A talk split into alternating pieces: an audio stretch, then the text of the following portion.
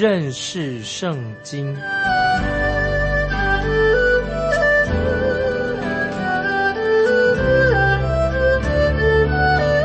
认识上帝的话，把上帝的话带到全世界。本节目是由认识圣经机构和环球广播电台联合制作，欢迎收听。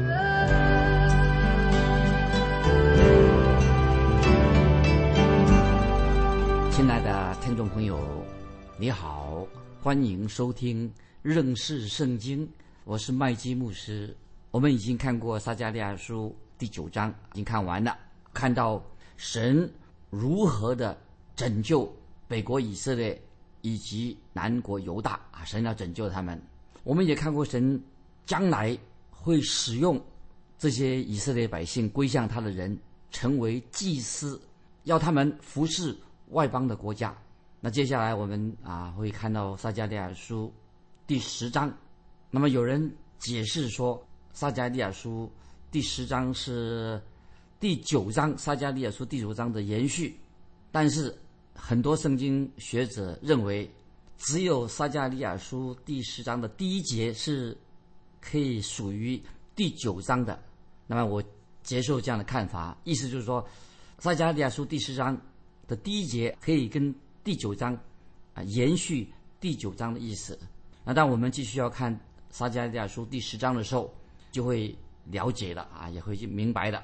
现在我们来看撒加利亚书第十章第一节：当春雨的时候，你们要向发闪电的耶和华求雨，他必为众人降下甘霖，使田园生出菜蔬。撒加利亚书十章一节这经文啊非常好。就我所前面所说的，就是十章第一节，撒加利亚书十章第一节是属于。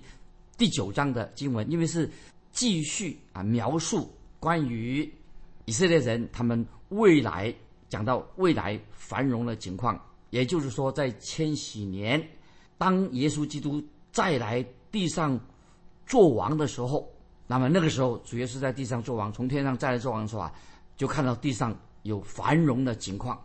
那么这些经文提到雨啊，就是雨水的意思啊，听众朋友，我们知道以色列。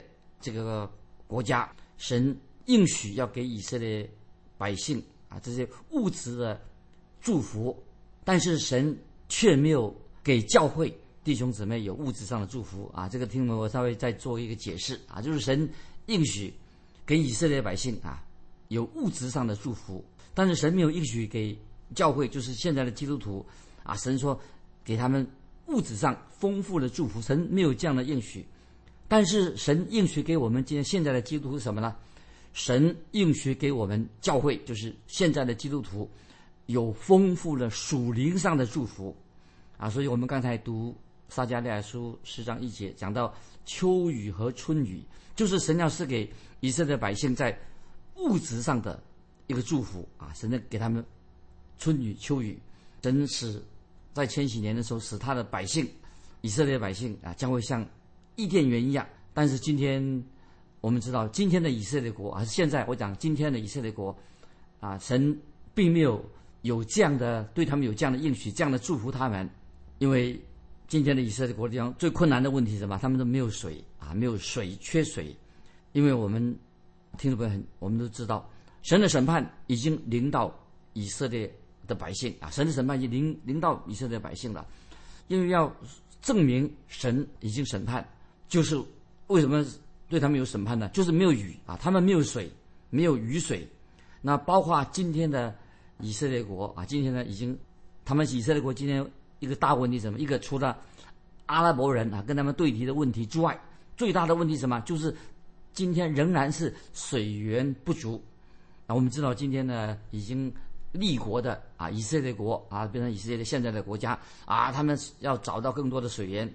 希望得到更好的、更好的一个方法，怎么样来找到这个水源来帮助现在以色列国？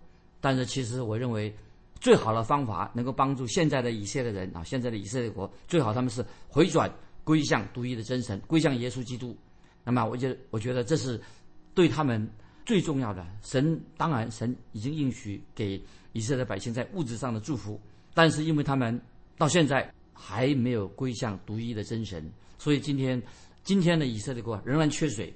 那有人就这样说的啊，春雨不是已经临到现在的以色列国，现在那已经有春雨了，没有错。今天他们比以前呢多了很多的雨水，但是在夏天的时候啊，你就会看到也很干旱，很多的果园仍迫切的需要啊雨水的滋润，因为今天仍然啊水的水源不足够来灌溉地土。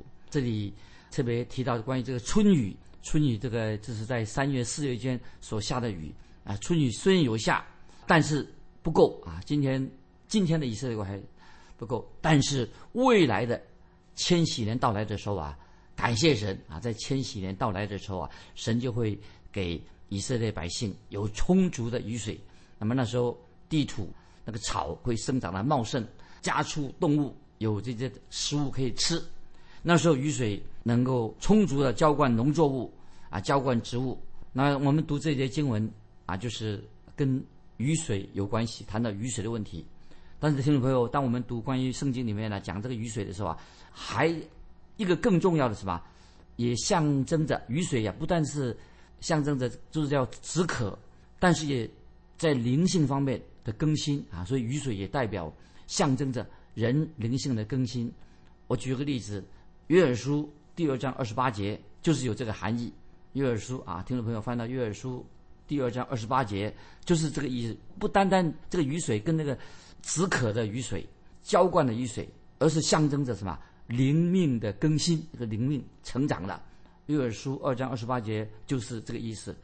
雨对于那个地地土很重要，对土壤很重要，但是灵命更新的雨，更新人的灵命的的雨水啊，说到就是等于圣灵的浇灌，属灵的雨是圣灵的浇灌，对基督徒对。以色列百姓灵命更新应该是更重要，所以我们看到约珥书跟撒加利亚书的预言都很明确的提到将来千禧年的光光景。那时候神会在那日，神会将神的圣灵浇灌下来啊！所以读圣经的雨水有两种啊的含义，两种含义。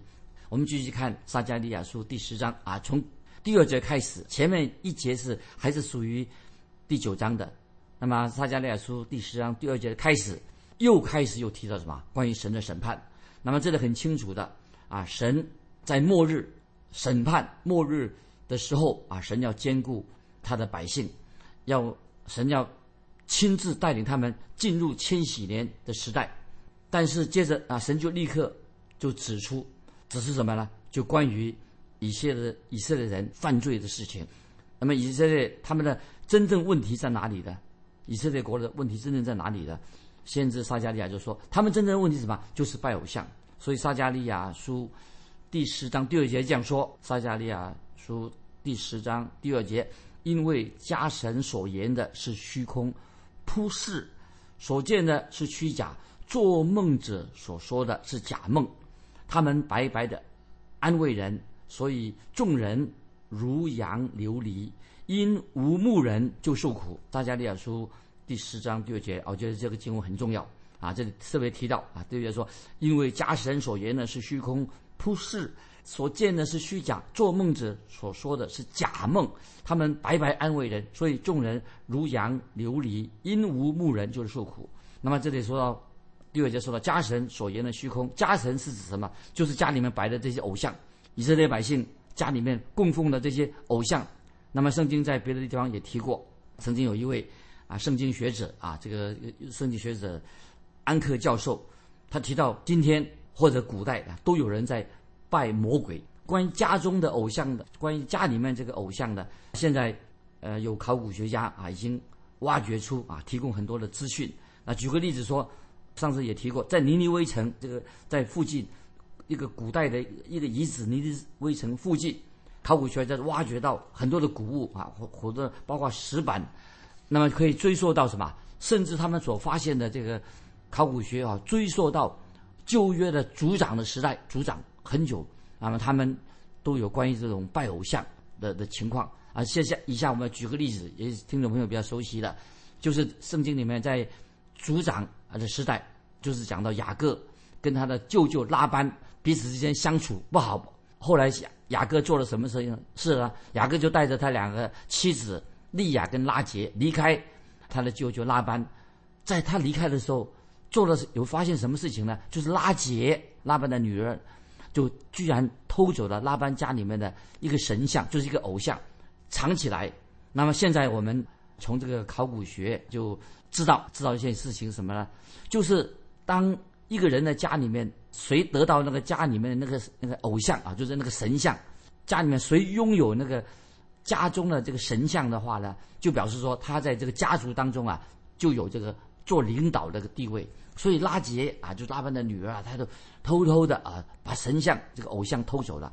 为要目的在哪里呢？就是希望雅各她的丈夫啊啊有权将来可以继承拉班他的财产，因此当时他就偷了这个神像，这个偶像啊，当然是一个很严重的事情。那这可以让我们听众朋友就可以做解释，为什么就知道说哦，为什么拉班这么生气？那个什么他的神像不见了？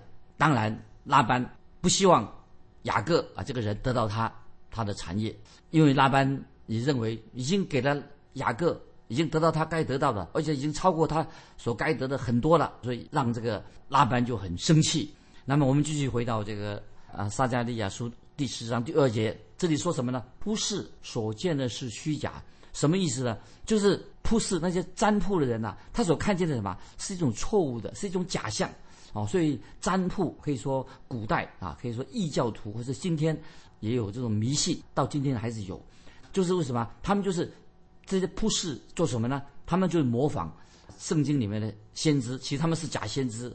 所以我们知道啊，这些铺士就是模仿圣经当中的真正的先知。那么我们听众朋友要了解，魔鬼所做的工作，魔鬼总是模仿圣经，他模仿圣经里面所说的话。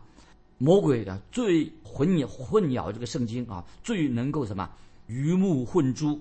今天有些异教徒，包括异端，包括这现在有一些撒旦教啊，他们也会，你知道，听众朋友要注意哦，他们都会引用圣经。那么这是听众朋友要了解，魔鬼也会引用圣经，他是这种用这种方法来迷惑人的方方法。那今天早上早上啊，我就在我的信箱里面呢收到有六个六单张啊，在我的信箱里面呢收到六单张啊寄来的东西，在我的信箱里面呢。都是这些广告啊，广告的单单张，很奇怪，至少有六张都是属于什么异教，来自异教的或者异端寄来这种文宣啊宣传品的。不知道听众朋友你有没有收到这些异端啊？都是寄来这些啊宣传品啊，他们都有很怪异的断章取取义的方式啊，甚至他们会引用几节的圣经。所以因此，听众朋友不要上当的，因为异端跟异教徒啊，他们都会什么？有意无意的利用圣经，利用圣经的话，这是引经据典啊，就是，就是鱼目混珠引用圣经的话。那么，所以这里提特别提到这个占卜啊，在希伯来文这个占卜的意思什么呢？就是切开、分开的意思。这个占卜是分开的意思。那么这个意思会让我们联想到关于跟献祭有关系啊，献上这个祭物。那么我们知道，当时以色列百姓献祭的时候啊，他会取一个一个动物，就是把。羊剥开，把这个动物剥开，然后呢，看它的内脏，就是它的肝，它的内脏那个肝的部分。那么这是古代占卜啊，这异教占卜的方式。他呢看那个肝脏，认为这是祭物的生命啊，就在这个中心，就在它的肝，用这个肝脏来预测啊将来会发生什么事情啊。这个当然都是一种异教徒的一种迷迷信啊，迷信的方式，用肝脏来。来算命，等于算命一样。我现在引用以西结书二十一章二十一节啊，听众朋友翻到以西结书二十一章二十一节啊，他提到关于这种怎么样占卜。当时这种异教徒他们占卜的程序是什么？因为巴比伦王站在岔路那里，有两条路口上，在两条路口上要占卜啊，就是他这里说到，因为巴比伦王站在岔路那里。在两条路口上要占卜，他摇签求问神像，查看牺牲的肝啊，牺牲就是那个动物那个肝啊，牺牲的肝就是那个祭物的肝。那么这是啊，说明的巴比伦人他们就有这些术士，他们做占卜的工作。那么我们知道，旧约的巴兰这个假先知，假先知他也是术士，菲利士人也有很多这种术士，都是都是做这种啊，用这种方式来卜卦。所以在以色列人的当中的假先知，那么就用啊有就是这假先知，他们都会行这种邪术啊占卜。这个时候，先知撒加利亚，神就借着撒加利亚对以色列百姓说，说什么呢？很清楚。刚才我们读的十章第二节，卜士所见的是虚假的，就是说这些是这些为什么虚假？就是魔鬼的诡计，而魔鬼啊，这不是从来神来的信息。那么圣经已经很清楚，神已经定下了律法，清楚的禁止以色列百姓去占卜，因为占卜这个东西就是魔鬼撒旦的作为。那么，所以圣圣经很清楚的，所有先知都警告不可以占卜。啊，我自己很多年前啊，因为在我自己的国家有关于这种，我曾经啊用一系列的聚会就谈到关于呃魔鬼做主题，因为发现因为当当时啊，因为关于这种占卜啊，这个这些魔鬼的诡计啊，这个魔鬼横行啊，所以。那么我用这个做主题的时候啊，出席的人很多，几千人来参加聚会。我有一位传道同工啊，他跟我开玩笑，他说：“麦基，他说你怎么会，哦，你真会吸引人呢？这么多人来来听你的讲道，而且你的讲道啊，竟然用魔鬼作为主题。那么听众朋友，为什么我要讲那个主题？哈，因为我认为当时有这样的必要，因为太多人呢在教会里面啊，常常讨论关于魔鬼跟撒旦的事情。”当然，我们知道，呃，魔鬼的诡计到今天为止仍然到处横行。但是，虽然魔鬼到处横行霸道，但是听众朋友，这里我听众要提醒听众朋友了：我们不是以魔鬼作为中心。我认为我们最重要的什么？把我们的注意力要集中在万王之王、万之主耶稣基督的身上。所以，我们的焦点、焦距。要定睛在主耶稣基督的身上，而不是放在呃魔鬼的身上。所以我个人我相信，只要我们传扬神的话，传扬圣经，传福音，撒旦，我们每次我们在什么时候你我我们传福音的时候，撒旦就会来阻挡我们做啊传福音的施工。所以我们要警醒，撒旦呢做什么呢？他就阻挡人教导神的真理，教导圣经。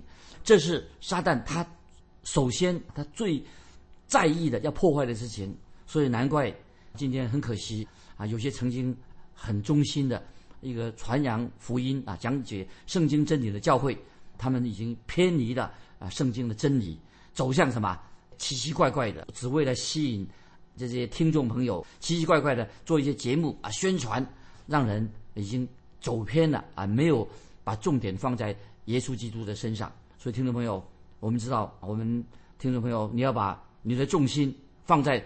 神的话啊，因为神的话安定在天，永不动动摇，是唯一的真理。然后，所以啊，我们听众朋友一定要把眼睛啊定睛在主耶稣基督的身上。为什么今天的教会啊，有些教会啊，不是所有叫陷入这种虚谈啊，陷入这种错误当中呢？为什么原因？听众朋友就为什么原因呢？其实一个原因之一就是魔鬼也在什么极力的想要蒙骗啊这些信主的人，蒙骗基督徒。那么，因此啊，所以听众朋友，我们每一个听众朋友都要警醒，我们需要啊神的话，要是要神圣灵与我们同工，来保护我们、保守我们，要我们把注意力要放在哪里呢？专注在耶稣基督啊，我们的救主身上啊，我们一定能够啊胜过他，胜过他。如果我们今天一个基督徒常常亲近神，那么当你越亲近神的时候啊，呃，魔鬼就没有办法来干扰你。没有人干这，我们要胜过他，所以我们今天也不必把注意力啊放在什么赶鬼啊，不要有人整天在那赶鬼，不要把注意力放在赶鬼这件事情上，而是什么？我们要我们知道，唯有我们靠耶稣基督，靠着他的大能赶鬼。除了我们求耶稣基督为我们赶鬼之外，更重要的是什么呢？乃是要注重神的真理，要认识圣经，认识圣经，知道啊耶主耶稣基督的真理。这里是以下啊，我要讲一个啊，就是耶稣所用的一个比喻，听众朋友要注意听。主耶稣讲过一个比喻，就说有一个听众朋友也很熟，一个人被鬼鬼附了，后来这个人就是被鬼附，这个人鬼被赶出去了。那么这个人的房子啊，意思是说房子已经打扫干净了，听众朋友想想起了吧？啊，打扫把这房子打扫干净了，魔鬼虽然也被赶出去了，也离开这个房子了，但是这个房子，这个耶稣所必，这个房子里面还是空的，所以魔鬼被赶出去之后，他就走来走去啊，哎，想起，哎，这个哦，就是又想起这个啊，这个这个人，所以他又回去进到这个家，进到这个房子里面去找这个人，因为那个人什么的，他。很容易什么？很容易上当。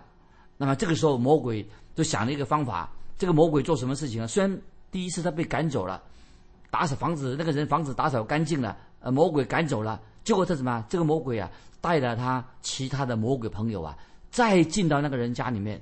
后来呢，因为这个人啊，心里面没有神的话，没有神的话，没有神的真理。结果怎么样？这个人幕后的情况啊，比先前更悲惨的啊！听众朋友，你回去想想。啊，那段主耶稣所讲的这个比喻啊，这个话意义是什么呢？就是意思说，你看，你说啊，赶鬼赶出一个鬼，干光单单赶出一个鬼呀，问题还没有解决，就是说明什么？你我的生命，我们生命，我们基督生命啊，要需要什么？被耶稣基督的话语真理充满，要我们要被圣灵充满。那么有神的真理在我们心里面呢，才能够抵挡恶者啊。这是所以我们为什么强调要认识圣经？所以这是很重要。那么这里我继续啊，要谈到就是当时的以色列百姓什么？他们就拒绝了神的先知，不但拒绝了神的先知派来的先知，也拒绝了神所透过先知所说的信息。他们不顺服神，于是他们怎么样呢？就什么？就因为他不顺服神，不听神的真理，不认不认识圣经，结果怎么样？就陷入把自己啊陷。入魔鬼的谎言当中，因为魔鬼是最容撒谎的，所以神就借着先知撒加撒加利亚啊，对当时的以色列百姓说，特别警告他们啊。神刚才我们啊在撒加利亚书十章第二节，神借着撒加利亚说什么呢？家神所言的是虚空，扑世所见的是虚假，做梦者所说的是假梦，他们白白的安慰人，所以众人如羊流离。因无牧人就受苦，所以听众朋友，因为当时的以色列百姓啊，神已经警告他们了，他们要找到真正的牧人来引导他们，把神的话放在他们心里面。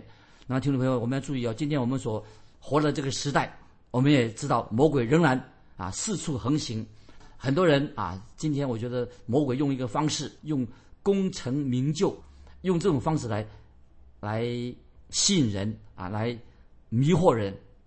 那么迷惑人啊，迷惑一些机构。但是一个基督徒啊，如果一个真的基督徒，要按着神的真道啊，圣经很清楚的告诉我们，我们怎么样试验这些灵是是不是出于神啊？要试验他们啊。这下面我引用这个经文啊，听众朋友很重要，要注意。约翰一书四章一节，约翰一书四章一节，使徒约翰提出警告，他说怎么说？约翰一书四章一节说。亲爱的弟兄啊，一切的灵你们不可都信，总要试验那些灵是出于神的，不是，因为世上有许多假先知已经出来的。所以听到没有？这句话要记起来啊，就是那些假先知要试验那个灵是不是出于神。今天啊，今天教会不是需要更多的什么吸引人的什么节目啊，不用什么花招，不不需要啊。最重要，我们要用圣经神的话来牧养啊教会。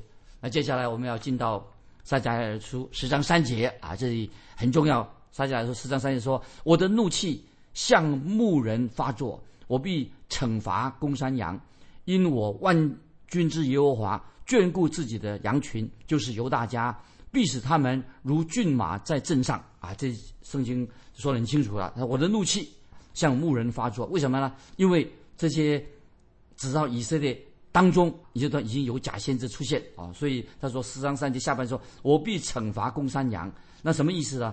就是神称这些以色列当时的以色列领袖称为公山羊。这些公山羊他所做的什么事情呢？这公山羊啊，他做的工作是什么？就是等于这公山羊啊，颈子挂着一个铃铛啊，这个公山羊、老山羊啊，他们被称为犹大的老山羊。他们做什么呢？他们没有把真理告诉。当时的以色列百姓，他反正怎么样啊？把当时的以色列百百姓啊带进什么屠宰场里面？屠宰场里面，所以啊，神说很清楚，我必惩罚公山羊，因为就是指什么？这是共产党以色列百姓的领袖，他们本来应该带领以色列百姓遵守神的话，与神和好，认识神，就让他们心里有平安。反而他们没有，他问啊，这些公山羊怎么样？变成假先知啊，假先知，这些领袖变成假先知，带给以色列百姓不是真正的平安，乃是使百姓远离独一的真神啊。所以这里说到很清楚。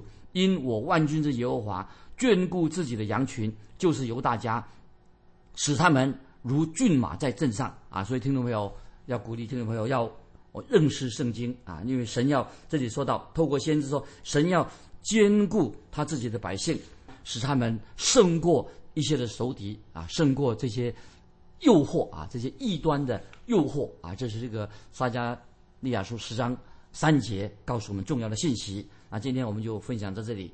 最后，欢迎听众朋友，我要问一个听众一个问题，欢迎你来信分享，就是我们该如何来抵挡假先知？欢迎你来信分享你个人如何来抵挡假先知啊！来信可以寄到环球电台认识圣经麦基牧师收。愿神祝福你，我们下次再见。